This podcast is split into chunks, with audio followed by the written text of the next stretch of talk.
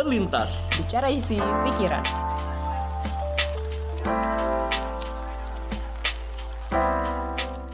Halo, selamat datang di podcast Terlintas. Bicara isi pikiran. Emang aku ya? Biasanya kan enggak aku. Biasanya gitu ya? Ya namanya iya, juga betul. Kalau beginilah kalau rekaman via Zoom ya. Iya. Ada aja kejadian-kejadian yang berbeda kalau dengan rekaman langsung. Hmm. Ya, apa kabar, Sar?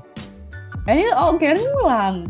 Oh, enggak, enggak lanjut aja, enggak apa-apa. Oh. Nah, baik kok, baik. Yeah. Syukurlah baik. Ada sendiri bagaimana Randy? Baik, baik, baik. Ya mungkin nih info dulu ya, karena berhubung ada kecelakaan dikit nih ya, di daerah mulut. Kalau ngomong-ngomongnya agak nggak jelas, maaf maafin ya. Jadi ada emang ada luka, jadi ya iya, kalau ada kita yang berdua cedera lu. Kita berdua aneh banget menggigit lidah di dua hari lalu. Kayaknya sih karena gibah. karena karena gosip ini karena kualat gosip. Kita. Jadi sama-sama ya, lu lu gua gua luka di lidah, lu juga luka di lidah ya. Iya, gua sebelah kiri. Kacau nih. Gua sebelah kanan. Nah, makanya nih makanya kalau ngomong-ngomongnya agak-agak enggak jelas, aduh maaf-maaf banget nih, tapi berusaha sebaik mungkin bisa ngomongnya sejelas mungkin. Betul. Nah, ini kita di episode baru pastinya kita punya topik baru lagi buat diobrolin. Kita mau bahas tema pasar. Tema kita adalah gede gengsi. Wah, gede gengsi. Gede gengsi. Menarik nih. Ini relate lah ya sama semua orang. Ya, setiap orang yang punya gengsi ya, pasti bisa nyambung nih ngobrol sini. Kenapa kita ya. Ngangkatnya tentang gengsi ini? Karena itu seperti tidak terelakkan sih dari hidup gitu. Maksudnya mm-hmm. fenomena gengsi ini gue rasa ya di teman kita, di keluarga kita, di kita pun itu jadi hal yang kayak udah nggak bisa lepas sih menurut gue ya. Jadi kayak kayak seru aja gitu. Maksudnya ada orang yang ngerasa gengsi itu tuh kayak enggak banget deh gitu. Orang yang gengsian tuh gimana gitu. Padahal nih jangan-jangan kalau kita telah lebih lanjut ya itu emang part of our life juga gitu sebenarnya. Dan sebenarnya ya ada apa sih gitu di balik gengsi itu. Benar-benar. Nah, itu sih. Dan ini mungkin kalau yang dulu pernah dengar episode kita yang malu aku malu bisa jadi ini adalah sumber sebelumnya ya.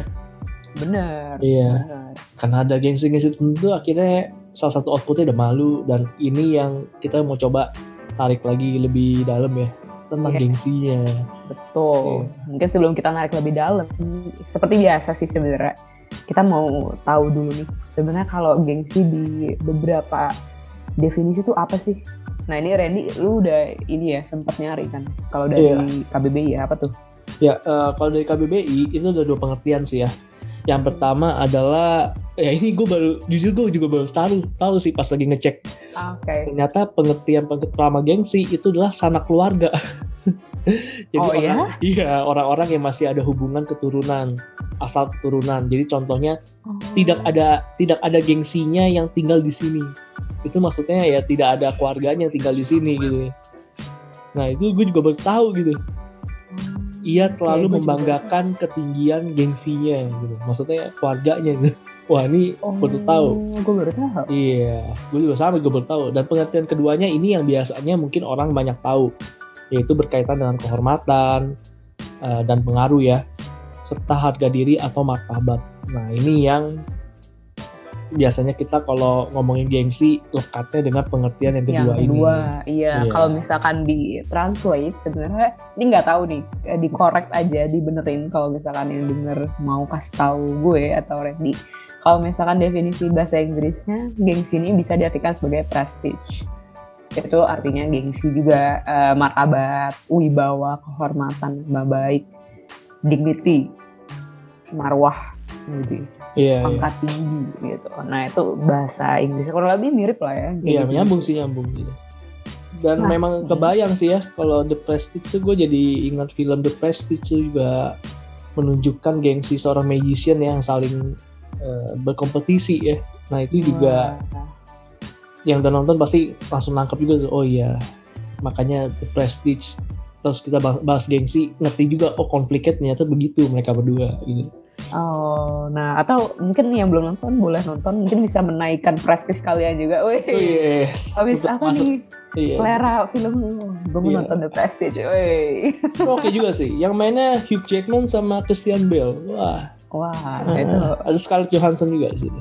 Boleh tuh, kayak ini tipikal film-film yang gak gitu umum ya, yang bisa meningkatkan prestis sih kalau nonton. Oh iya, kesannya kayaknya high, ini banget ya. Kayaknya film yang gitu ya, uh, gak, gak gitu generik lah gitu. Iya, nah kan iya. Ada juga tuh gitu ya, orang gengsi kalau nonton, ah gue mau nonton film festival lah. Iya. Kalau kayak nonton Hollywood, D C, Marvel gitu, ya biasa lah. Itu mah film mass product lah, males lah gitu. Iya, terlalu orang semua nonton lah gitu. Nah cuman kalau misalkan ngomongin kayak gini kan, kalau gue ngomong kayak tadi ya, dengan nada seperti tadi, sebenarnya gue yakin yang denger atau kita pernah lah ya, kayak kita ngomongin sesuatu tapi tuh kayak ah itu mah gak ada gengsinya gitu, lu lebih suka gini tuh memang lebih lebih mengangkat lah kalau kita misalnya suka genre tertentu. Nah kalau menurut lu sendiri nih Ren, sebenarnya gengsi itu kalau kayak gitu apakah selalu terdengar miring gitu, atau kayak jadi guna gak sih sebenarnya, atau kayak akhirnya emang gak baik, gak gitu baik juga sih sebenarnya nih pergengsian ini. Nah ini pertanyaan sulit sih menurut gua kalau gitu. Em- iya hmm. Makanya kayaknya memang akhirnya ada perbedaan antara gengsi sama harga diri yang sebenarnya pengertiannya bisa sama ya. Hmm. Kalau gengsi kayak kesannya udah negatif aja gitu. Kalau harga diri, kalau misalnya orang ngomong ya gue kan mempertahankan harga diri gue, itu kayak seolah orang maklum gitu. Bener. Tapi kalau ya gue kan mempertahankan gengsi gue, orang kayak apaan sih lu gengsi di di di ditahan pak di gede gengsi, gede gengsi aja gitu. Nah menurut gue kembali lagi ke konteksnya sih. hmm. Ini jadi aja mungkin gue gak tahu sih ya, ini analogi yang tepat atau enggak. Jadi kayak sama aja orang menggunakan diksi untuk melihat suatu kejadian yang gak biasa, aneh atau unik jadinya. uh, Tapi gue melihatnya kayaknya kalau di kadar tertentu kita mempertahankan gengsi atau mempertahankan harga diri, martabat, itu emang perlu menurut gue. Tapi ini memang kayak ada batasnya. Hmm. Yang kalau itu menjadi fokus utamanya dan kita selalu mementingkan hal itu, akhirnya malah membuat diri kita itu hanya terlihat bagus. Bukan karena harga diri kita bagus, karena kualitasnya gitu loh. Oh. Iya. Jadi kalau orang hanya sekadar mempertahankan gengsi gitu biar dia terlihat keren misalkan, biar dia terlihat mampu akan suatu hal, nah itu menurut gue itu kan menjadi bentuk mempertahankan gengsi yang nggak membawa dampak baik gitu. Oh. Tapi beda dengan uh, gengsi yang memang bisa mendukung dia tetap menjadi pribadi yang unggul misalkan, mm-hmm. selalu bisa belajar hal baru. Nah itu menurut gue tuh gengsi yang baik gitu. Misalkan oh. contoh, ini memang gak selalu berarti benar ya, karena menurut gue tiap orang prioritasnya beda-beda. Misalkan kalau gue berpikir, wah gue demi eh, diri gue yang lebih baik gitu ya, biar gue ada, gue merasa value diri gue juga berbeda, gue perlu misalkan mencapai tindik, eh, tingkat pendidikan tertentu gitu. Nah menurut gue tuh oke gitu kalau diterusin, jalanin gitu. Tapi kalau kita mikirnya, oh gue harus itu biar gue terlihat jadi pintar, terlihat jadi hebat, nah menurut gue tuh udah beda Saja, lagi tuh gitu. Iya, menurut gue udah beda lagi tuh motifnya, dan menurut gue itu yang jadi beda gitu. Tapi ada lagi gengsi-gengsi yang menurut gue juga gak penting sih, misalnya kayak pengen ya biar gue keren gue mesti punya uh, mobil gitu, padahal kita nggak punya ke- belum punya kemampuan untuk beli itu, akhirnya maksa-maksa menurut gue. Nah itu juga gengsi yang nggak baik sih. Jadi ya yeah. menurut gue teg- tergantung konteksnya juga gitu. Eh jawaban gue ini banget deh, tengah-tengah hmm. banget. Kalau lu gimana? Kalau lu gimana? Sih menurut gue cukup jelas. Hmm. Uh, kalau gue ya seperti biasa lah, ini umum, jawaban aman adalah selama gengsi lu tidak merugikan orang lain ya udah gitu. Menurut gue misalkan lu gengsi, hmm. ah gue gengsi pakai earphone yang ada kabelnya, aku mau pakai earphone yang tidak wireless, ada kabel ya. Gitu. Misalkan gitu ya, ya yeah, wireless yeah. gitu, pakai earpod gitu misalkan, ya nggak apa-apa sih, nggak nggak masalah gitu, lu nggak merugikan gue gitu. Jadi walaupun mungkin ada juga kan orang gitu ya iseng ya kayak apaan sih pakai earphone terus aja di mana woi, pakai nggak ada lepas-lepas emang udah baterainya habis gitu pas gawat juga ada yang iya yang penting kepake aja gitu ya kayak gitu. ada aja sih kayaknya. Iya, cuman ya nggak masalah gitu, nggak masalah menurut gue. Nggak apa-apa ya. Lu nggak merugikan gue. Ya udah gitu. Pertama itu dulu tuh gerbangnya. Cuman kalau misalkan kita ngeliatnya juga pakai faktor apakah itu esensial atau enggak ya kembali ke dia dan dirinya sendiri sih. Misalkan orang, misalkan kayak gue ya, misalkan gue punya gengsi terhadap uh, barang-barang gue. Terus gue sampai bener-bener, uh, bener-bener misalkan harganya mahal banget, tapi gue demi gengsi gue dilihat keren, gue akhirnya kayak uh, ngutang dan segala macam. Soalnya rugi gue sendiri juga kan, gitu. Jadi kayak yeah. mungkin apakah itu baik dan enggak? Mungkin kembali ke dirinya dan diri dia yang menggunakan atau memakai, uh, baru dia bisa ngerasa ruginya. Cuman ada juga si gengsi-gengsi yang kalau menurut gue yang udah lewat di gate pertama, yaitu merugikan orang lain. Nah kalau itu lewatnya itu udah udah males tuh. Kadang ya, kadang. Gak semuanya yeah. juga. Misalkan contohnya gini, kalau di gue. Nah jadi, tapi, tapi ini kayaknya subjektif. Jadi yang denger juga bisa menilai. Jadi tuh gue pernah, gue makan sama temen-temen ini yang gak gitu deket sebenarnya. Gue ke restoran. Terus gue kan gak, gue gak tahu ya itu makanan tuh namanya susah. Terus prosesnya gimana atau bahannya apa tuh kayak mau Google lagi, kayak ya udahlah sekalian aja gue udah nyampe restorannya, ngapain gitu gue gue harus cari tahu lama gitu, sedangkan kan harus mesen. Ya gue nanya dong, habis mbak ini tuh makanannya kayak gimana ya, maksudnya maksudnya tuh artinya bukan artinya sih, ini diapain ya prosesnya gitu dan pakai bumbunya tuh kayak gimana. Ya udah dijelasin. Terus habis mbaknya jelasin, temen gue bilang gini, eh Sar lu ngapain sih nanya-nanya, malu tahu. Terus gue kayak, hah malu, perasaan gue cuma nanya. Terus gue kayak, oh gue salah ya, gue gue maksudnya gini, ya boleh ya, ini yang denger boleh banget kayak, iya lu emang malu-maluin, lu bilang ke gue nggak apa-apa banget, karena sampai saat itu gue punya pemikiran bahwa itu bukan hal yang memalukan buat gue gitu, maksudnya gue nggak punya gengsi kayak, ya udah gue nggak tahu, oh ya gue nanya gitu, gue nanya ini apa gitu, maksudnya kotak banget tuh kayak. Ya abis itu yang gue gak pernah makan sama dia lagi sih. Mungkin dia malu. Jadi gak pernah ajak gue. Tapi emang gak gitu dekat. Cuman kocaknya yeah, sih yeah. itu ya. Maksudnya, dia kan berarti memakai standar. Mungkin mungkin ya standar gengsinya dia kepada orang lain. Yang yeah. menurut gue sih gak esensial. Yang menurut gue maksudnya ya kita emang gak tahu. Ya, ya, ya toh ini kan restoran biasa ya. Bukan kayak gue lagi di mana dengan label tertentu, terus kalau nanya tuh se- sebagai sesuatu yang memalukan, menurut gue sih enggak ya, maksudnya gue nanya doang. Iya gitu lah, itu gengsi yang menurut gue kayak gak esensial sih itu, ataupun iya gak ngerti deh, apakah ada juga yang mungkin, gue rasa sih ada sih tipikal yang kayak lu jangan nanya gitu, emang lu, maksudnya merasa apa ya, mengeluarkan sisi ketidaktahuan kita tuh menjadi hal yang memalukan, walaupun gue juga pernah begitu sih. Maksudnya gue di hal lain yang bukan ke restoran ada sih yang bikin gue gengsi mengakui gue nggak tahu. Tapi ya, kalau ya. ke restoran gue masih ngerasa itu ya udah. Itu contohnya nggak tuh yang kayak lu bilang kalau lu yang di sisi lain tuh apa? Oh uh, ada. Jadi misalkan kayak uh, di kuliah gitu kan. Terus habis itu kayak orang nanya, eh ini tuh apa sih gitu. Nah gue kan nggak ngerti, gue nggak tahu mau jawab apa. Tapi gue malu, gue gengsi untuk bilang. Ah, gue nggak tahu, jadi gue Google dulu cepet. Oh. Tapi nggak tahu nih, jadi standar ganda kan nih ke restoran, gue ngerasa itu tidak esensial, tapi untuk itu gue merasa gue malu, gue gengsi gitu. Nah itu sih menurut gue. Nah, itu contohnya yang itu contoh subjektif gue untuk sesuatu yang menurut gue um, gengsi yang dipunyai orang, tapi lu pakai ke orang lain dan itu jadi melewati yang gerbang pertama yeah. tadi. Itu merugikan menurut yeah. gue, merugikan udah mati. Ya kenapa lu harus pakai itu ke gue? Nah temen lu itu, itu, itu gengsinya tapi double sih menurut gue. Gimana mungkin namanya? Dia benar dia menggunakan ukuran gengsinya terhadap lu yang akhirnya dia anggap kok lu nanya beginian sih gitu ya. Kan malu hmm. gitu ya. Tapi kayaknya dia juga gengsi akhirnya punya teman kayak lu. Nah bener juga. Aduh kok Sarah kok begini sih gitu. Bikin ah, ini gue pantesan gue gak diajak lagi. Iya pantesan gak diajak lagi. Jadi buat yang eh, punya ayo, pendengar bye, ya bye. Temen gue yang malu kok temenan aja, lu gak usah ajak gue. Pokoknya temenan bye. Tapi gue tau sih, gue penasaran tuh restoran apa sih emang?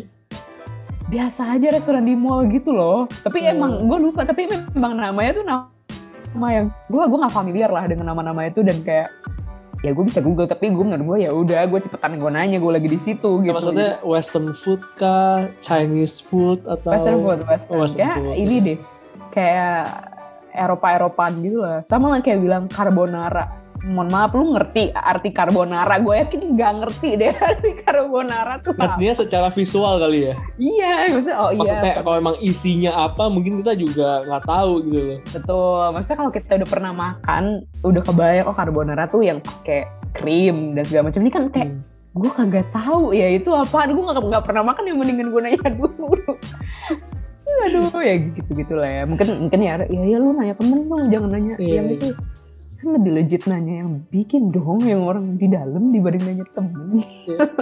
Mungkin kalau kalau dia makan sama temen yang apa-apa ngebacanya juga literally seperti baca bahasa, kayak juga bahasa Indonesia kayak juga jadi pusing tuh. Nah, saya mau pesan pancake. Saya juga mau pesan oglio olio. Iya, tapi oh, kalau itu iya, iya, iya, iya, double-double lah gitu. Olio, olio, oh, bukan bukan gitu sebutnya gitu. Iya, gue aja gak ngerti iya, ngomongnya iya. apa. Olio, eolio. O- iya, gue juga gak tahu. Pancake, pancake, bukan pancake. Iya, iya, iya. Oke, walaupun kalau gue punya teman yang ngomong gitu ya yaudin sih kalau gue. Ya udah nanti lu emang emang emang tahu ya pronounce gitu, ya udah lalu bukan bahasa ibunya Indonesia atau gitu. Jadi ya gitu lah. Itu itu baru makanan loh. Kalau lu pernah enggak ada yang kayak gitu juga? Gengsi ya. Hmm, uh, gitu. Lebih banyaknya kalau yang paling common tuh soal kalau paling mulai ditemukan tuh soal pacaran biasanya.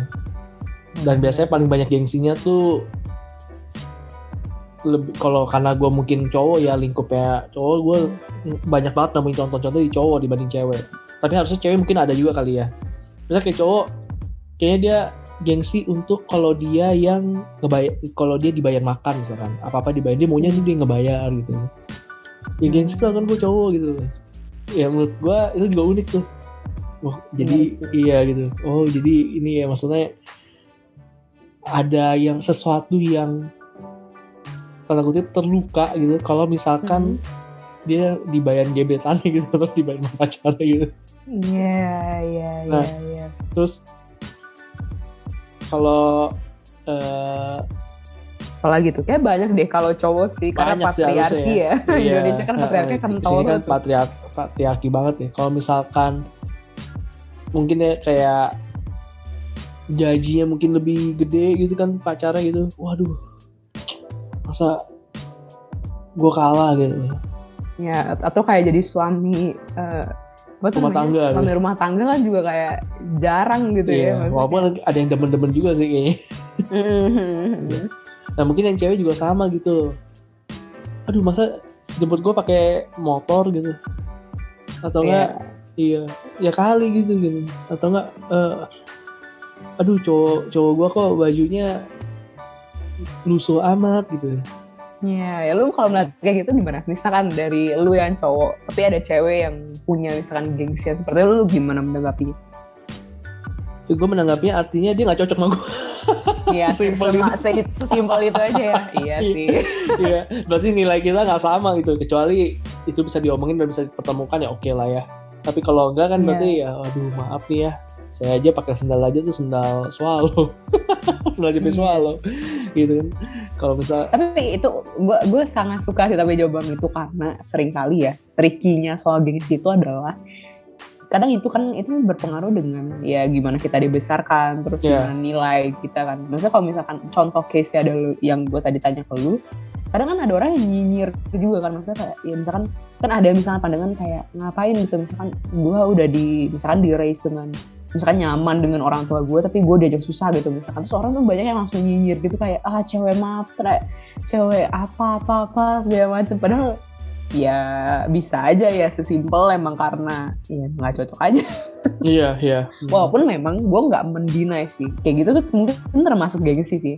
Ya gak sih, maksudnya tuh termasuk definisi bisa aja gengsi gitu, dia gak mau pacarnya ini itu ini itu, tapi kayaknya ini juga ya asal dia tidak apa ya, asal itu memang udah jadi kebiasaan berpuluh-puluh tahun yang susah dan dia memang gak mau dan tidak merendahkan sih harusnya nggak apa-apa ya. Maksudnya menurut gue gimana? Menurut gue sih kecuali dia bener-bener sampai uh, gimana ya, sampai bener-bener merendahkan orang yang baru ngajak aja direndahin sama dia dan segala macam, itu baru kayak hmm, itu sih memang manner. Iya, le- lebih ke ini sih menurut gue, kalau orang punya prinsip nilai nggak masalah, tapi hmm. ada yang bilang kayak gini kan, Uh, yang penting tujuannya baik, niatnya baik, ya kita tinggal bicara soal cara gitu. Nah caranya aja sih ya mungkin yang ngedeliver gimana ya. Kalau emang nggak cocok, kita ngerasa nilai nggak sama, ya menurut tinggal gimana kita menyampaikannya aja gitu. Kadang-kadang kan ada yang menyampaikannya dengan arogansi tertentu gitu, yang akhirnya bener, ya siapa lu gitu, lukai gitu. Iya gitu kan, gitu kan. Jadinya hmm. nah itu yang kayaknya susah. Padahal menurut gua beda nilai mah ya wajar lah ya, walaupun mungkin ketika kita menil, walaupun penilaian apa nilai-nilai orang tersebut kita nilai, mungkin hmm. kita anggap itu kurang pas pun, menurut gua kita juga nggak bisa memaksakan sih. Jadinya hmm. ya ya susah kan, kalau misalnya ada orang yang emang melihat bahwa, misalkan contoh ya, wah lu kalau kalau e, mau jadi pacar gua misalkan, hmm. ya lu at least kerjaan lu harus begini begini begini begini gitu. Ya kita nggak bisa nyalain dia juga kalau dia punya ukuran kayak gitu menurut gue ya. Betul. Nah, tapi sebenarnya tinggal gimana cara dia delivernya gitu.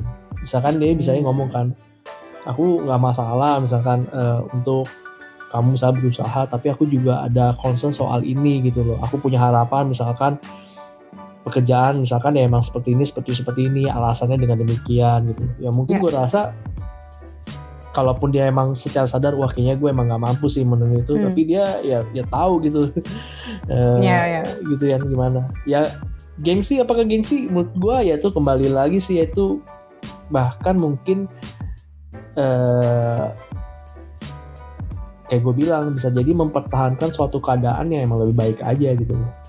Ya, dan, yang lebih baik menurut dia. Gitu. Ya, tapi akan beda hal kalau yang kayak tadi kita sempat bahas. Ya gue sampai punya pacar ganteng aja yang keren, yang kaya gitu. Ya hmm. sebatas pengen itu gitu loh. Nah itu yang kayaknya ya itu benar-benar baru ya gengsi negatif yang iya. Ya. Iya gitu loh. Ya, karena nggak bisa dipertanggungjawabkan sih. Kalau misalkan benar-benar cuma cuma sebatas itu, bakal ada di belakangnya kan baru muncul pertanyaan kan, ketika memang di awalnya diawali hanya dengan itu doang, paham gak? Iya. Kayak, iya. Akan sulitnya tuh kayak gitu kan. Iya. Kan maksudnya lu juga lu taruhlah punya punya punya cowok yang katakanlah punya cowok yang punya Ferrari gitu, apa lu pasti bahagia hmm. gitu. Demikian juga sebaliknya ya, misalnya cowok punya kriteria tertentu, gue mau cewek gue tuh cantik banget gitu loh, bodinya hmm. harus kayak model gitu, hmm. mesti kayak Kendall Jenner lah gitu. Wadah. Ya apa lu pasti bahagia juga gitu loh, demi hmm. biar lu bangga kalau jalan tuh cewek lu cakep gitu. Ya padahal kan okay. nggak nggak harus kayak gitu juga gitu. Kalaupun lu emang ingin, ya ada alasan yang kuat gitu loh, kenapa lu mau kayak Tidak. gitu gitu. Nah, terus satu ya, kata kunci yang gue hmm, apa tadi? Ya, boleh dilanjutkan dulu.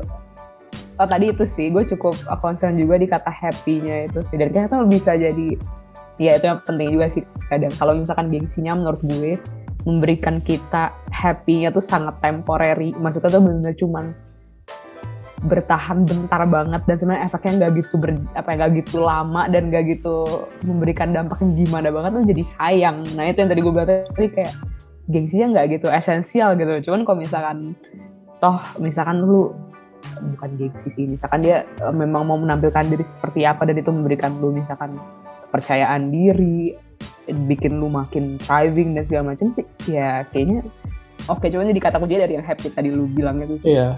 Hmm. Dan dan ini menurut gue juga unik sih, karena gengsi ini menyerempetnya ke banyak hal, termasuk hmm. lifestyle ya. Bener. Menurut gue kayak sekarang term yang lagi cukup banyak diomongkan tentang FOMO itu, menurut gue nggak lepas dari gengsi juga. Oh betul. Iya. Yeah. Misal gengsi, ya aduh gengsi lah kalau gue masa kagak tahu tren saat ini apa gitu, hot topic, hmm. trending topic saat ini apa. Masa gue gak ngerti bahasa-bahasa gaul saat ini apa gitu. Pas orang lagi ngomong ngap-ngap gak ngerti kan, apa sih ngap gitu. Atau yang lagi nih, masa gak baca Sapiens? Masa gak baca Sapiens sih ya. Di Twitter kan rame tuh. Eh Homo Deus. Homo Deus ya, Homo Deus. Ya. Nah itu juga menurut gue unik tuh. Bener. E, ternyata konteks gengsi, harga diri itu sampai bisa sampai yang kayak, kayak gitu. Kalau gue ketinggalan, aduh, kayaknya gue nih orang yang left behind banget gitu. Benar-benar. Kalau misalkan kita ketinggalan dalam hal misalnya relevan dengan apa ya, dengan mungkin kayak, kayak skill atau hobi tertentu, misalkan kayak ah gue nggak sepedaan, gue nggak saham gitu, mas gue kayak ya itu itu memang debatable. Tapi kalau untuk yang barang sih itu yang menurut gue agak agak agak maksudnya kalau kita terperosok dalam gengsi barang, apalagi bukan barang yang ya balik lagi barang yang esensial, tuh menurut gue memang agak sayang sih. Kalau barang, kalau gue ya, kalau dibagi gue ya, karena kalau uh-huh. misalkan barang selain kadang costnya gede banget, kadang nggak worth it gitu. Lu beli semahal itu, apakah benar apa nilainya itu segitu? Kedua, apakah itu memang memberikan kemudahan yang signifikan dalam hidup gitu? Kalau nggak kayak ini, bukannya gue ngomong gini, gue nggak beli barang yang tersier ya, maksud gue tetep beli, cuman kalau yang ampe maksudnya ampe bener-bener lu ampe ngutang, lu ampe sampai demi banget dah dengan barang tuh kayak wah, FOMO barang tuh hati-hati sih kalau kalau menurut gue ya, itu jauh lebih bahaya, lebih bahaya kayaknya. Hmm. Tapi mereka gini sih menurut gue, kalau kalau bicara barang sebenarnya FOMO FOMO segala sesuatu tuh bisa jadi komoditi sih, Sar. Misalkan oh. konteksnya misal kayak kalau misalnya lu bilang FOMO yang terbatas barang, tapi menurut gue barangnya itu bisa perluasannya banyak. Termasuk yang kita dulu sebutin misalnya kayak kripto pun, saham yang lagi kayaknya hmm. orang banyak-banyak ini ya, atau enggak robot-robot yang menjualan dolar gitu kan ya, ya biar aset yang bekerja buat kita gitu kan, banyak tuh yang ngepost yeah. juga.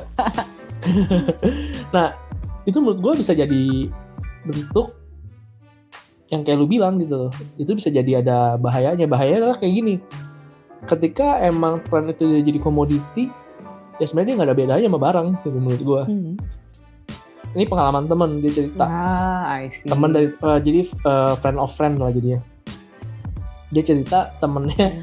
karena emang lagi hype-nya saham gitu kan ya, dia ikutan lah beli saham. beli saham dan menggunakan emosinya eh, kan saham kan kita kan ada alokasinya sendiri ya, jadi emang ada dana investasi, oh, ada dana tabungan gitu ya. Tuh kok bisa di, ya, dibedakan gitu loh, jadi benar-benar tabungannya dipakai hmm. buat dia beli saham. Wadah. secara secara tren hmm. ya itu it was cool gitu ya. Yeah. Ya, awal update di medsos keren lah ya. Terus buat mm-hmm. ngobrolan juga nyambung gitu, karena everyone talks about uh, saham-saham, about stocks gitu. Mm. Giliran market trendnya turun, pening malah dia. Wow. Karena emang secara psychological marketnya belum kebentuk, main saham. Mm-hmm. Akhirnya dia cut loss. Stres banget. Cut loss tuh apa tuh? Cut loss tuh jadi kayak ya daripada harganya makin turun, mm-hmm. gua cut loss deh biar ruginya nggak gitu gede. Oh, dijual lagi. Dijual gitu akhirnya ya? Sama dia. Oh, okay. Yang ternyata beberapa hari kemudian itu sahamnya bounce up lagi. Malam jauh terbang tinggi. Rugi kan. Nah, akhirnya dia malah menya- malah akhirnya menyalahkan gitu loh, kayak ah, gua kayak emang nggak jodoh main saham gitu loh. Hmm. Ya padahal menurut gua itu karena emang belum matang aja para para pemain saham kolonial gitu loh. Padahal kolonial, mantap. Ya, padahal kan dulu kita sempat bahas juga kan ini dulu uh, di beberapa episode yang lama bareng sama Kevin tentang investasi, bahwa ya. Emang investasi itu perlu, gitu misalnya saham tuh oke, okay, tapi emang bener. Kita perlu paham dulu gitu. Nah, ngerinya adalah yang kayak gitu juga, yang kita nggak paham gitu loh. Kita nggak nggak paham kebutuhan kita, kita nggak paham kemampuan kita, akhirnya jadi demikian. Gue setuju juga sih kayak lu bilang, misalnya konteks kayak H P gitu loh. Oh, udah keluar iPhone twelve gitu misalkan sekarang. Hmm. Akhirnya, padahal baru beli iPhone eleven tahun lalu, akhirnya beli lagi gitu. Nggak akan jadi masalah kalau menurut gue lu mampu pertama. Betul. Dan yang kedua, eh, lu memang sebenarnya melihat ada value yang lu rasa oke okay untuk lu afford gitu loh. Hmm. Walaupun tuh remeh-remeh, misalnya lu emang selama punya duitnya, misalnya ada kelebihan speksnya apa, lu mau beli ya nggak masalah gitu. Tapi menurut gue akan jadi masalah kalau emang yang kayak tadi bilang sih, emang nggak ada kemampuan dan kita maksa. satu problem gitu, nggak ada kemampuan tapi gue tetap mau main golf gitu biar biar biar ngerti cara mukul golf dan medsos gue keren gitu kan. Yeah. Nah itu itu susah gitu. Tapi itu sebenarnya juga tetap gak masalah sih selama tuh bener, orang nggak uh, merasa susah ya. Iya, yang ngutang-ngutang kalau dia nggak merasa susah ya nggak apa-apa juga. Nggak masalah, iya. Iya. Betul, betul, betul. Tapi kalau dia nggak sampai pusing kan, aduh gimana ya, akhirnya uh, minta orang tua kan nggak enak juga gitu. Benar, benar. Nah itu sih, cuman pak ini juga sih, gue agak ke trigger juga, bukan trigger sih, yang pas tuh ngomong soal Uh, buat ngobrol gitu ya sama tongkrongan, kita FOMO gitu, kita nggak bisa nggak bisa ikutan ngobrol tuh. Tapi gue sempet ada temen gue cerita, hmm. jadi kayak dia bilang di kantor yang baru gitu, kayak waktu itu Netflix belum se sefamiliar sekarang. Tapi tuh kayak uh, saat itu teman-temannya tuh kayak udah pada nontonin nonton Netflix gitu lah. Terus habis itu kayak nonton apa ya? Gue gak lupa G O T atau apa.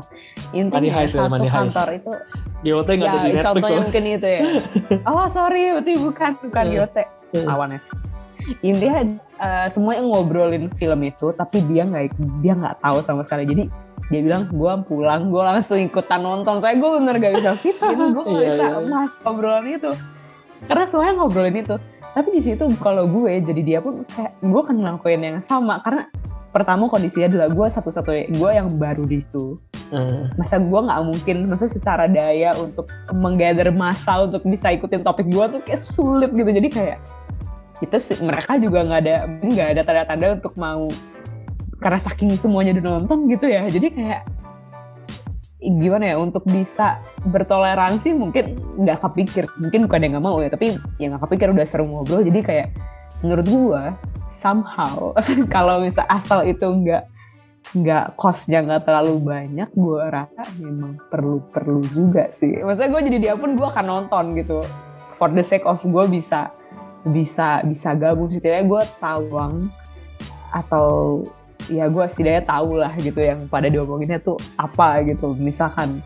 Mungkin ya, mungkin ya. Cuman kalau teman gue itu sih memang dia langsung ikutan nonton. Untungnya adalah dia memang seru gitu, dia ngikutin dan ya emang gue jadi punya, wow ini hiburannya semuanya gue dan gue enjoy juga gitu. Jadi somehow menurut gue memang ada satu dua nggak banyak kondisi sebenarnya yang karena gengsi dan lu nggak mau, lu mau nggak mau memang dia harus ngikutin gitu untuk mencapai sesuatu. Kalau tadi kan untuk fit in gitu ya, yeah, untuk yeah. ada di kelompok tertentu gitu. Kadang sih ya perlu-perlu aja sih, apalagi kalau kita memang nggak punya daya untuk menahan menahan untuk jadi berbedanya itu sih. Maksudnya paham ya lu? Maksudnya kayak daripada ya udah kita berusaha menggather orang kan lebih susah ya. Eh gue punya kesukaan ini, coba deh lu dengerin gue gitu. Ya udahlah kayak mm-hmm. terlalu makan energi dan misalkan kita juga bukan orang yang yang apa ya, yang bisa survive sendiri tanpa ikutan ngobrol ya. Mendingan ya udahlah, mendingan mencoba untuk fit in daripada kita bercapek-capek untuk untuk sendiri gitu. Misalkan kecuali ya kecuali memang uh, lu nggak masalah gitu, lu nggak ikutan ngobrol soal itu ya ya nggak masalah, lu sendiri nggak gitu paham dan itu nggak masalah ya, jadi nggak masalah juga sih menurut yeah. gua. Cuman jadi kayak ya kondisional kayaknya. Tapi itu bisa dipahamin sih, karena menurut gua yang tadi lu sebut itu karena ada kebutuhan dia untuk bersosialisasi sebenarnya. Betul. Bukan karena uh, semata-mata kayak tadi yang cuman gitu ya. Kok gua nggak tahu ya gitu. Hmm. Ya gitu. Tapi dia emang dalam rangka bersosialisasi, dia ada kebutuhan itu ya daripada kan ada orang yang ya udahlah nggak apa-apa itu bukan topik gua kok dan gua sendiri hmm. juga nggak masalah ya, dia nggak akan mencari-cari deh. Tapi kalau emang ada kebutuhan menurut gua itu masih bisa dimengerti sih ya, selama ya tadi lu bilang cost-nya tuh masih bisa dia sanggupin. Kalau omongannya omongannya mobil Lexus gitu kalau dia nggak punya kan ribet juga kayak gitu. Iya, menurut gue iya, iya. dia bisa mundur sendiri. Ah ini mah udah gak nyambung aku. Iya ya, tapi gue sempat dengar tapi gue lupa di podcast atau di YouTube-nya selebgram siapa ya, gue gak lupa. Intinya tuh dia kayak um, dia rela banget kayak minjem uang banyak untuk beli Harley Davidson. Hmm. Terus dia gabung ke klubnya itu. Tapi dia masih punya, punya cicilan itu. Maksudnya kayak kita mikir gila demi banget ya gitu, demi dia masuk di kelompok tertentu gitu dengan gengsinya tersendiri. Nah ternyata dia setelah masuk ke sana, uh, masuk ke klub itu, dia bikin usaha kom I O kalau nggak salah atau W O. Terus ya udah dia jadi kayak tawan ke teman-teman dia, ya langsung langsung gede karena memang dia di circle yang memang bisa afford yang mahal. Tapi memang dia awalnya memang kayak harus banget gitu, memang harus karena kan ya mungkin ya namanya kelompok yang kayak gitu ya, maksudnya tuh yeah. harus gimana banget. Tapi kalau kayak gitu tuh juga menarik sih menurut gue, maksudnya tuh benar-benar punya tujuan ya, cuma udah pasti punya tujuan tertentu tapi kayak ya akhirnya untung juga sih ya, tapi itu yang ngerinya juga tau. Bener menurut sih, gue ya. Salah satu kelemahan kita manusia adalah ketika ada satu kisah spektakuler kita merasa itu bisa digeneralisir gitu. Ah, ah benar benar benar benar betul. Eh aduh ini gue kontroversial gak ya ngomong kayak gini? Kenapa? Gue takut mau ngomong ini tapi kontroversial. Waduh, itu loh yang agen. Itu? Agen apa? Oh jadi ini, ini doang, ini template doang ya. Gua yeah. kalau teman-teman ada yang dengar dan berjalan di ranah ini, gue nggak maksud merendahkan ataupun apapun. Jadi intinya tuh katanya ada agen asuransi tertentu gitu yang sebenarnya dia juga tanda kutip kadang ada gengsinya tersendiri, misalkan harus punya mobil merek tertentu, terus harus kelihatan di sosmed tuh memang pakai gadget yang terbaru untuk memberikan image bahwa kita berada di bidang ini tuh kita sukses loh, kita berada di, di sini tuh kita benar-benar bisa grow loh, kayak, kayak gitu-gitu. Maksudnya kan berarti kan gengsi pun juga bisa dijadikan alat ya, maksudnya itu bisa jadi alat untuk ya benar-benar mencapai image tertentu, dan itu memang bahkan di dalam profesi. Tapi ini katanya ya, katanya sih begitu. Maksud kalau memang benar begitu ya berarti memang si gengsi ini cukup bagian penting mungkin dalam profesi tertentu gitu, dan kayak ya udah ya bisa memang memang bisa dan dan ya oke oke aja. Ya itu sama aja kayak desainer pakai Apple kan. Waduh betul. Yeah. eh jangan trigger ya. Ya. Ya karena desainer. Karena belum lama ini ada yang bahas juga kan gitu. Emang yeah, kalau yeah, desainer yeah. kalau pakai Apple tuh kesannya lebih gimana gitu. Lebih profesional gitu lah terlihatnya. Yeah. Walaupun gitu. Ada alasan yang dianggap alasan yang rasional ya. Emang secara gambar lebih bagus dan apa sebagainya gitu. Tapi mm. itu debatable ya. Ada yang ngomong ya ini mah tergantung man behind the gun lah gitu. Ya. Yeah. Gitu. Uh, nah tapi ya gue juga nggak masalah soal itu sih ya. Hmm. Menurut gue kalau yang sifatnya yang seperti yang cash agen asuransi desainer, menurut gue itu adalah sarana penunjang aja, penunjang image dia. Betul. Karena memang ada beberapa pekerjaan tertentu yang menurut gue memang perlu tampil meyakinkan. Tapi lagi itu itu kita talk about appearance aja gitu, appearance-nya kita aja gitu, yang hmm. nanti emang yang bakal tolak ukurnya ya kualitas kita nanti, ya kan deh, kayak yeah, yeah, yeah. ya lu kalau agen asuransi datang pakai B M W, terus lu ada tablet yang keren gitu ya, tapi produk knowledge, knowledge lu jelek ya percuma gitu, ya lu nggak bakal yeah, yeah. orang nggak bakal trust sama lu, ya, iya orang nggak bakal trust sama lu, gitu. Tapi uh. mungkin dia secara penampilan memang meyakinkan gitu. Ya ini kita bicara personal branding sama pencitraan sih, menurut gue ini dua hal yang berbeda gitu. Ya jadi kalau yang gitu juga pencitraan doang, tapi personal branding kan lebih emang di luar padanya dan itu terpancar gitu. Ya sama yang desainer juga sama gitu, lu Betul. lu lu MacBook Pro-nya se sekeren apapun gitu kan ya. Tapi kalau hmm. hasilnya mirip-mirip kayak Canva gitu. Ini job. Jadi yeah. bukannya mau ini ya, bukannya mau ini user Canva enggak, enggak diserang. Cuma enggak diserang gitu. Justru justru itu pujian gitu. Kalian yang bisa explore di Canva bagus gitu loh. Ya bagus lah gitu. Ngalahin desainer ya bagus. Ngalahin desainer yang betul, betul. yang kelasnya kayak Canva gitu. Ya moga-moga nggak ada yang kayak gitu sih ya, desainer betul, sih gue yakin betul. harusnya oke-oke juga lah, karena mereka ngerti juga bedanya desain sama. Karena kalau butuh waktu, kalau butuh cepet Canva boleh lah. Iya, nggak karena emang bener kan desainer yang kayak rata-rata gue kalau ketemu desainer mereka langsung tahu gitu. Ah ini mah desain desain generik nih gitu kan. Nah ini desain dari sos ini gitu loh. Ya karena dia emang udah paham gitu loh. Iya iya. Kan, nah itu ya kita kan kalau dengar kayak gitu pun hmm. kan kita juga jadi yakin sama tuh desainer, wah ini kayaknya emang orang tahu banyak nih tentang desain gitu, dia sampai bisa membedakan bener, gitu loh.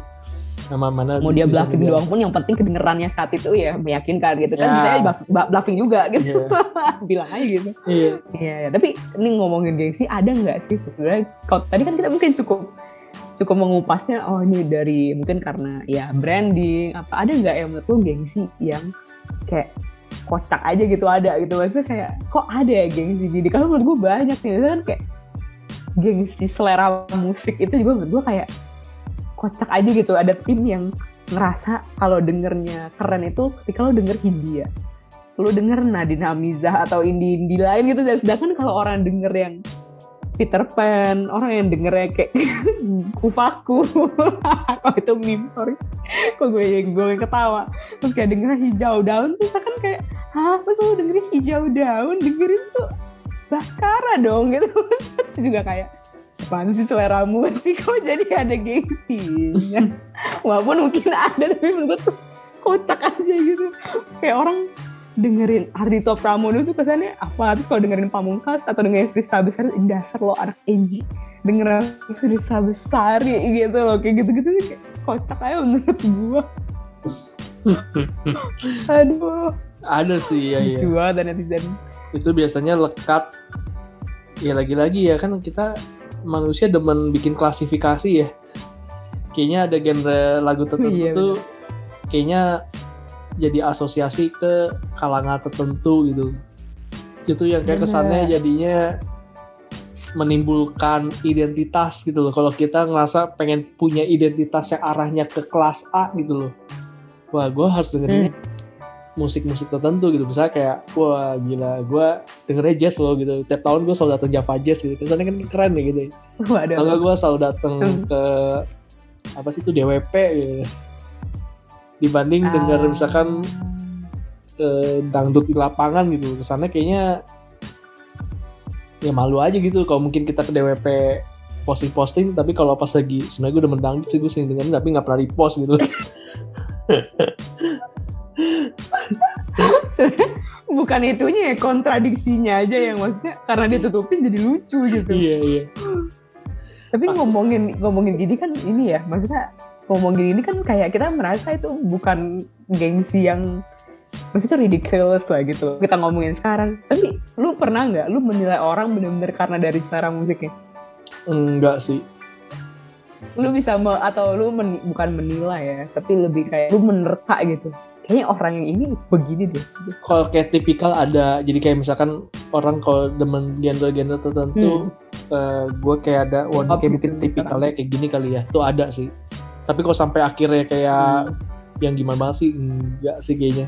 Karena menurut gue, hmm, kalau musik ya, selera musik sih masih wajar aja sih ya, kalau beda gitu. Masih kayak universal aja. Kita katakanlah uh, gue nggak gitu. Aduh nih, ini maaf ya, ini bu- namanya gue selera lah ya. Gue memang kurang masuk sama hmm. dangdut. Tapi gue musik etnik apa etnik pun musik-musik hmm. daerah tuh gue demen gitu loh. Tapi bukan berarti ketika ada orang hmm. dengerin dangdut ya gue jadi sebel gitu, ngerasa kayak, iya apa sih gue kayak hina banget kalau denger musik dangdut. Enggak, nggak kayak gitu gitu. Ya gue dengerin dengerin aja gitu. Cuman ya menurut gue nggak hmm. masuk aja ke gue gitu. Ya, ya paling sebatas itu aja sih gitu loh. Dan ya, bagus lah. Karena uh, ya terus. Menurut gue juga aneh aja kalau ada orang kira menghardik orang gara-gara selera musik. Aneh aja gitu. Betul, betul, betul.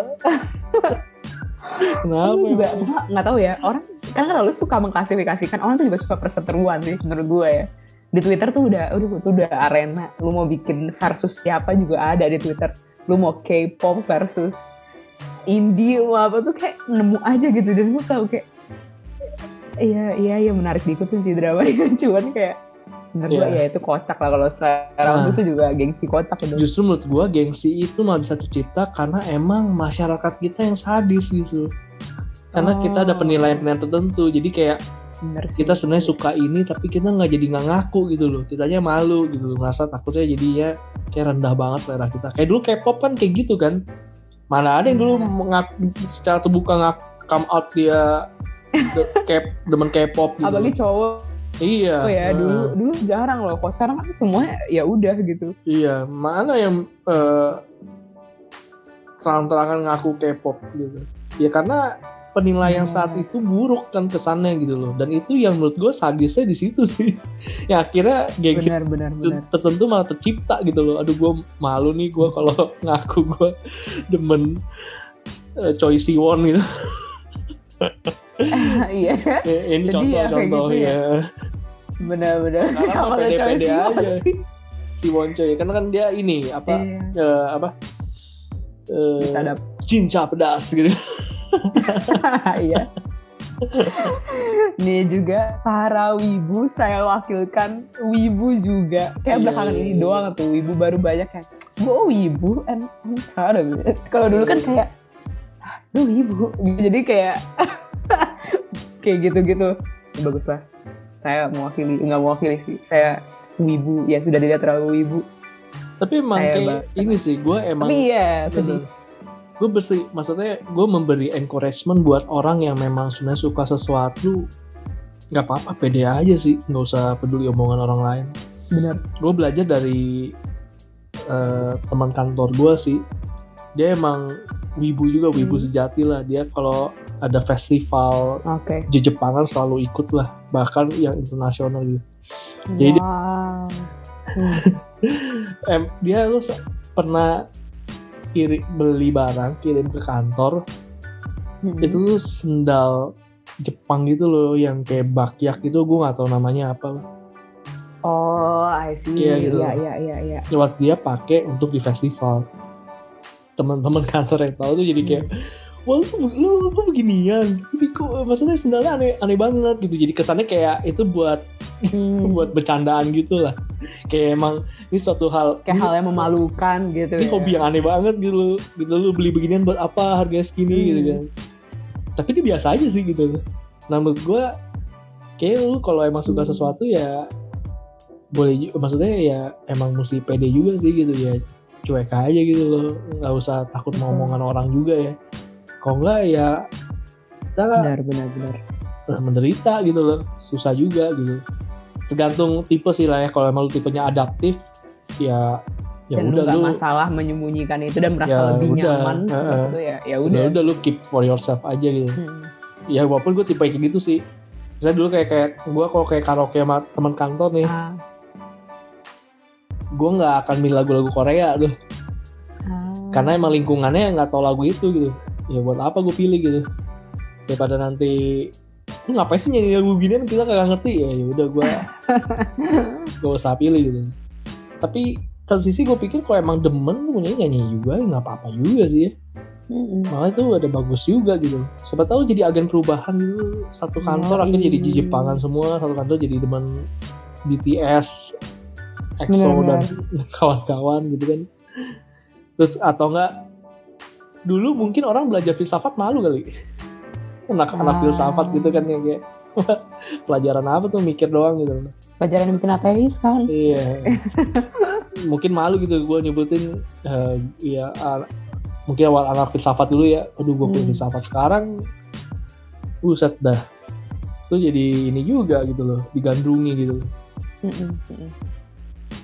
Oke, ya. Iya, kadang gengsi itu juga kadang-kadang bentukan masyarakat lingkungan. Juga sih ya, lingkungan iya gitu. Sih. Dan kadang emang ya itu yang menyebalkan adalah ketika itu mengubah lu jadi lu punya gengsi yang yang ada tapi kayak malah bikin rempong gitu, yang harusnya lu nggak, kita nggak perlu nutupin jadi berupaya nutupin misalkan, atau yang tadinya lu biasa aja nggak punya sesuatu bikin lu kayak FOMO banget dan harus gitu bener-bener ngejar. Nah itu sih yang bentukan, udah bentukan masyarakat mau nggak mau ikutan, aduh itu rempong sekali ya hidup bener, di zaman bener. Seperti ini. Maksudnya gue ngomong gini karena kadang ya gue juga masih punya gengsi tersebut gitu, dan iya, iya. repot gitu, maksudnya effort gitu untuk bisa mengikuti terus, dan ya gitu, semoga someday bisa memilah gue bak- kita semua.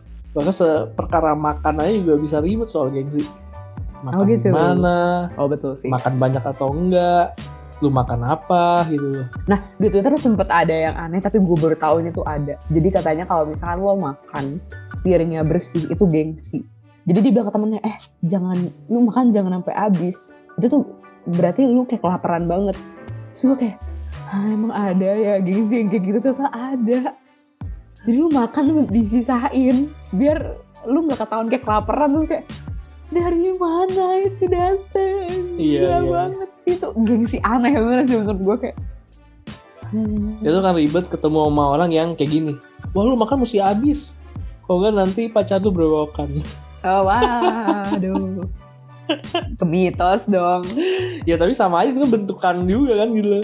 Yang yeah. satu mungkin punya pemahaman apa, yang satu ngabisinnya juga karena pemahaman apa gitu. Yang kasihan mm-hmm. adalah orang yang emang lapar makan habis.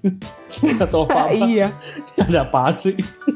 Tapi kocaknya, walaupun gue juga menentang itu ya, walaupun gue makan suka nggak habis, makanya gue minta setengah. Tapi kalau kita misalkan ngambil makanan, sisa satu nggak ada yang mengambil. Gue pun juga gitu. Ya sisa satu di piring gue juga nggak ngambil. Kenapa ya gengsi ngabisin ngambil satu terakhir itu ya? Sumpah itu terjadi nggak sih di circle banyak circle? Itu pasti lah orang Indo kayak gitu. Kalau udah makanan sisa satu, biasanya orang enggan untuk ambil. Itu menurut gue nggak kenapa. Kalau lu gitu gak? Ada ada kecenderungan kayak gitu karena lebih ke gini sih. Gue lebih ya udah kasih ke orang lain gitu.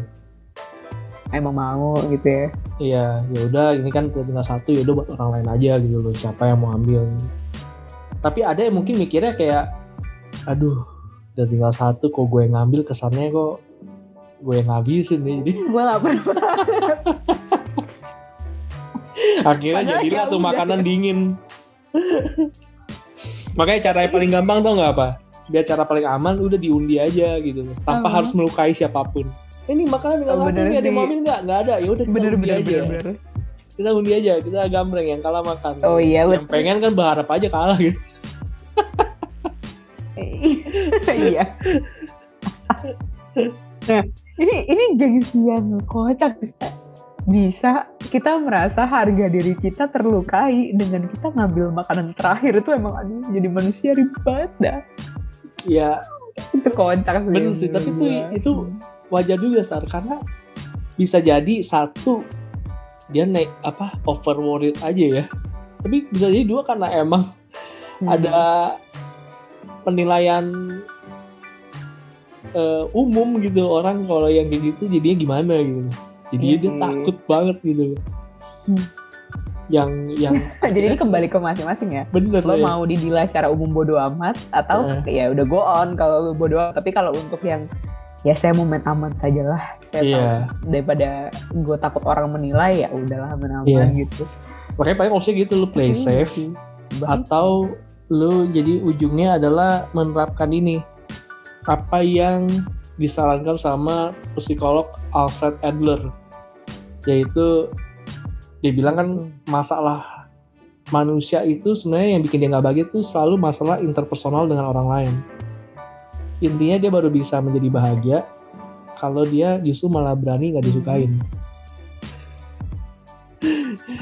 Kalau dia kalau dia berani untuk tidak disukai justru dia akan jadi semakin menjadi dirinya sendiri gitu, ya udah dia nggak usah takut apapun, ya udah gitu jalanin aja gitu, dia nggak peduli omongan orang so, gitu. Itu benar-benar apa ya freedom yang enak banget sih kalau orang udah mencapai yeah. titik itu ya, maksudnya apa ya nggak ada lagi yang bisa melukai dia. Bener. Ya nggak sih kayak kan maksud ketika kita ngomongin gengsian ada yang terlukai gitu, kita merasa ya sampai uh, berarti harga diri gue terlukai dan segala macam, itu kan hidup dalam maksudnya kita masih hidup dalam bayang-bayang bayangan orang loh, iya. bukan cuma kebutuhan loh, kita benar-benar hidup berdasarkan orang mandang kita apa, dan kadang itu memang sangat-sangat gak esensial, maksudnya kita yeah. lupain pun, kita nggak ngikutin pun hidup kita bisa jadi lebih baik sebenarnya.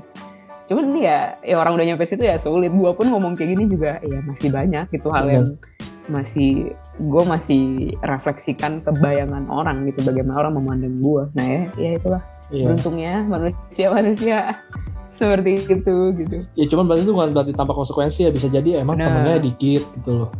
Tapi oh. menurut gue ada freedom tertentu yang didapat.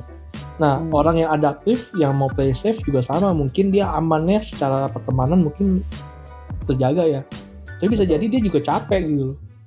karena mungkin merasa nggak jadi dirinya sendiri, dia nggak bisa mengekspresikan apa yang dia suka, atau mungkin dia menjadi satu hal yang sebenarnya dia nggak suka gitu, karena demi mempertahankan image-image tertentu. Nah ini yang ribet gitu.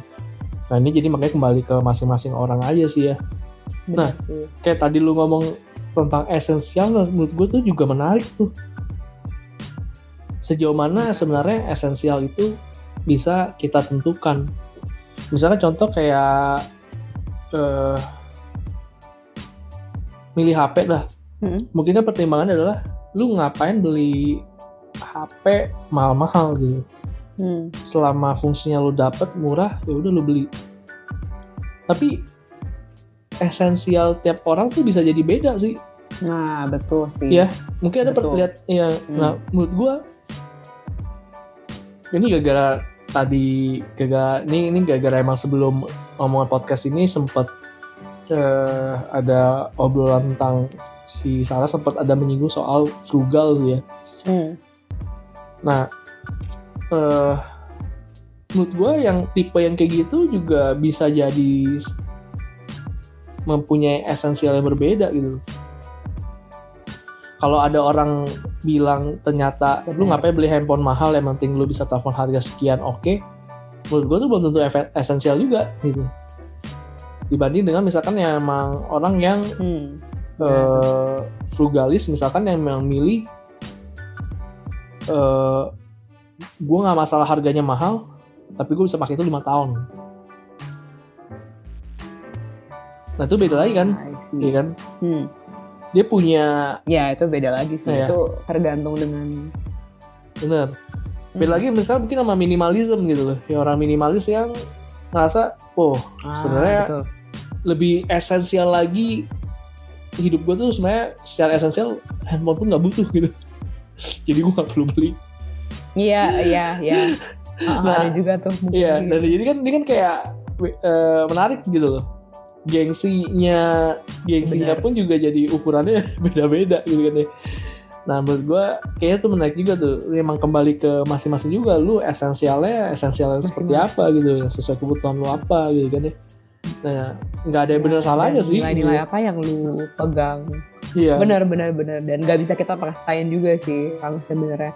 Sama lah kayak misalkan orang yang punya, misalkan dia concern terhadap um, barangnya eco-friendly gitu misalkan. Terus hmm. dia juga milih tuh, um, misalkan kayak baju gitu kan. Kalau misalkan kayak um, ada kan eco-fashion gitu kan. Dia memang belinya thrift gitu, uh, baju bekas dan macam. Nah mungkin orang bisa, maksudnya dia bisa, maksudnya punya, misalnya dia nggak punya gengsi untuk pakai baju baru yang ini karena dia memang punya concern itu. Tapi misalkan influence yang memang hidupnya uh, memang ngembangin brand-brand lokal, dia uh, jadi memang apa yang ditawarkan oleh dia adalah ya dia gengsinya adalah ya gue memang harus pakai baju baru, emang itu tuntutan gue gitu. Jadi kayak nah itu kan beda-beda concern lagi kan, nah, nah, itu nah. dengan gengsinya masing-masing. Mungkin kalau orang yang eco menjalankan eco eco apa eco fashion, dia justru mau beli barang yang mass mass production, misalnya barang kayak Zara, itu mungkin dia malah gengsi kayak dia ngumpet-ngumpetin kali dengan teman-teman yeah, yeah. eco fashion lainnya, padahal dia suka juga misalkan dengan yang dengan yang brand-brand biasa. Nah buat yang influencer kan di thrifting juga gengsi gitu karena ya gue udah biasa pakai yang brandnya tinggi gitu, gue nggak bisa yeah. pakai yang thrift gitu. Jadi kembali kali ya ke concern masing-masing sih, betul. Nah makanya gue kayak ngelihat sebenarnya benang merah obrolan kita kali ini adalah satu, memang kenali diri kita sendiri sih jadinya. Hmm. Hmm. Karena kalau emang kita udah kenal diri kita sendiri, kita bisa jadi diri kita sendiri gitu. Nah ketika kita jadi diri kita sendiri, hmm. kita menurut gue kita nggak lebih mudah terbawa tren yang kita anggap oh gue komok tren jadi itu gitu. Karena kita udah tahu ya gue seperti ini gitu. Ya, ya kalaupun akhirnya ada tren yang cocok dengan jati diri lu, nah hmm. baru lu, lu go on with it, ya gak apa-apa lah, oke okay, gitu. Nah menurut gue itu yang uh, penting sih, termasuk se- sejauh mana resource kita bisa untuk mendapatkan apa yang kita mau gitu.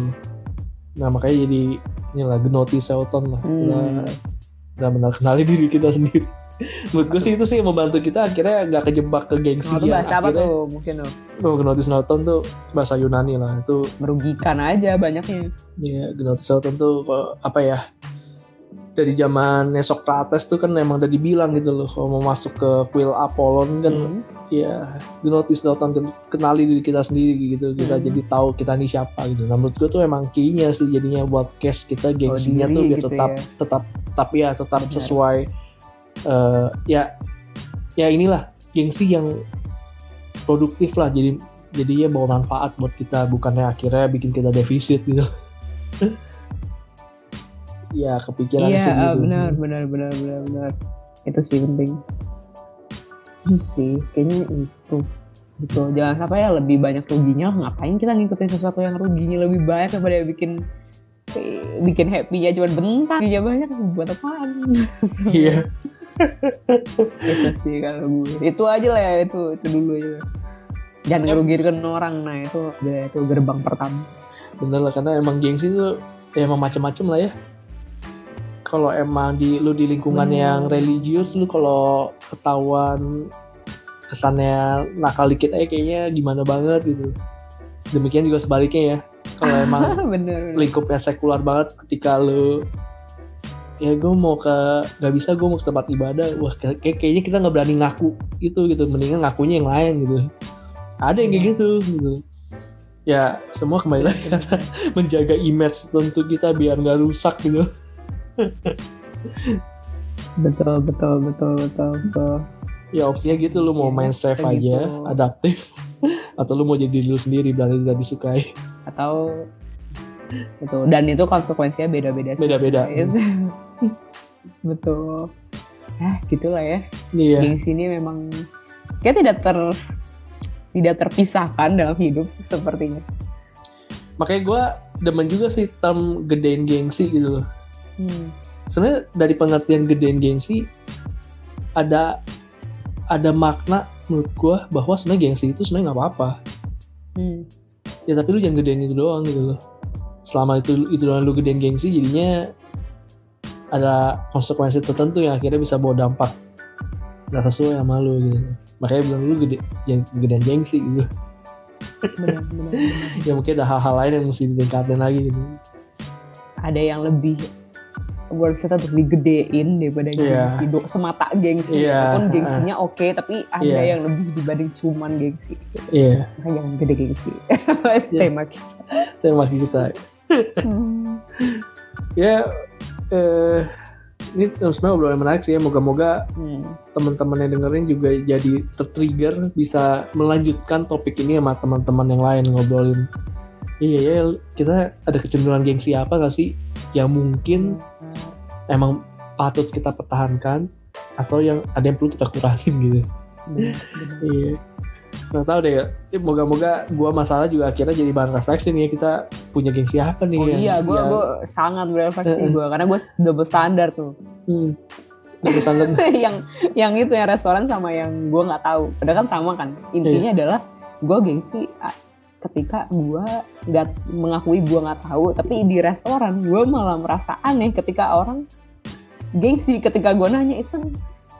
Gue bertanya sama diri gue sendiri. Ya itulah, semoga refleksi ini juga bisa yang dengar rasakan juga. Iya. Karena ya kayak tadi Gnothi apa? Gnothi Seauton. Ya kita hmm. kenali diri kita seperti itu. Iya. Hmm. Apa lagi yang bisa kita obrolin atau sudah cukup? Karena ternyata sudah tanpa sadar. Iya, ternyata sudah sejam ya. Sejam. Wadaw. Iya, paling kita sampai sini dulu ya obrolan kita lah ya. Hmm. Tentang gede gengsi. Moga-moga teman menangkap apa benang merah dari obrolan kita berdua. Gue sebelum ditutup, uh, Sarah udah mau menyampaikan sesuatu? Nah sih, sudah cukup. Sudah cukup lah ya. Hmm. Itu obrolan kita berdua. Ya, kembali tujuan kita membahas tema ini adalah memantik teman-teman yang dengar untuk bisa melanjutkan obrolan ini kepada teman-teman yang lain. Jadinya bisa mungkin ada buah baru yang didapatkan sama obrolan oh. teman-teman di luar podcast ini. Dan paling itu aja. Yes. Kita akan berjumpa lagi di episode mendatang ya, dengan moga-moga topiknya nggak kalah menarik, atau mungkin oh. ada teman-teman yang lain menemani obrolan kita, nggak hanya kita berdua. Terus ke, apa buat penutup nih, Sar? Buat penutup udah sih paling uh, uh, bisa kontak kita misalkan mau ngobrolin lagi, atau misalkan mau berargumen dengan saya soal yang di sana make lala tuh boleh nggak maksud trigger ya guys. Sumpah. Tapi boleh, masa boleh, kita sangat terbuka banget, teman-teman mau ngobrol lagi, mau ngajak kita diskusi, mau ngajak kita ngobrol tuh boleh banget, bisa ke uh, I G Terlintas kita, terlintas dot podcast, juga di ada Randy, ada Sarah juga di profil itu, atau terlintas dot media, itu di email kita tuh boleh banget, kita terbuka banget sama diskusi dan semua obrolan, jadi langsung aja yeah. ke ring aja. Atau kalau ada yang mau collab juga boleh. Weh, boleh. Ada, ada yang punya podcast lain juga kan, pengen ngobrol bareng ya silahkan. Iya, boleh banget. Ya, paling itu aja deh ya obrolan kita kali ini. Terima kasih sudah mendengarkan. Dan kita akan tutup podcast kita kali ini. Yes. Satu-satu terlintas di pikiran. Biarlah ia menjelajahi hingga menjadi nyata. Sama gue Randy. Ada gue Sarah. Sampai jumpa. Bye-bye.